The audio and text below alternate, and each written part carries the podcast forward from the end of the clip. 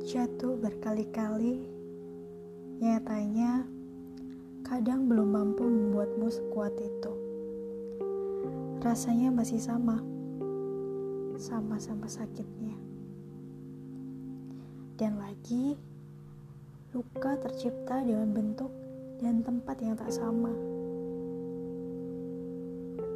Belum pernah mungkin sebelumnya ada bayang yang tercipta tentang hal ini.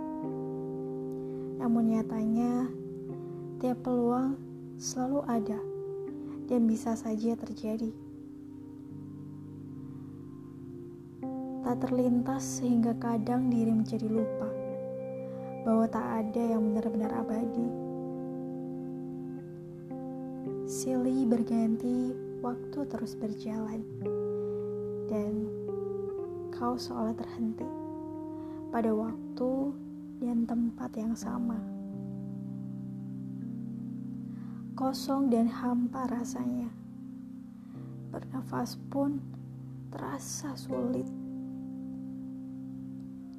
Lalu, bagaimana caranya hidup saat nafas yang terkesan mudah pun nyatanya malah menyesakkan? Saat peluh dan pilut lebur menjadi satu, ada peluk ramah dari siapa pun. Dan yang tersisa hanya ia yang berdiri sambil berkaca di depan cermin, sambil berbekang pada kedua tangannya sendiri, lalu saling melepas. Dan ia mulai memeluk dirinya sendiri. Kini mencoba berdamai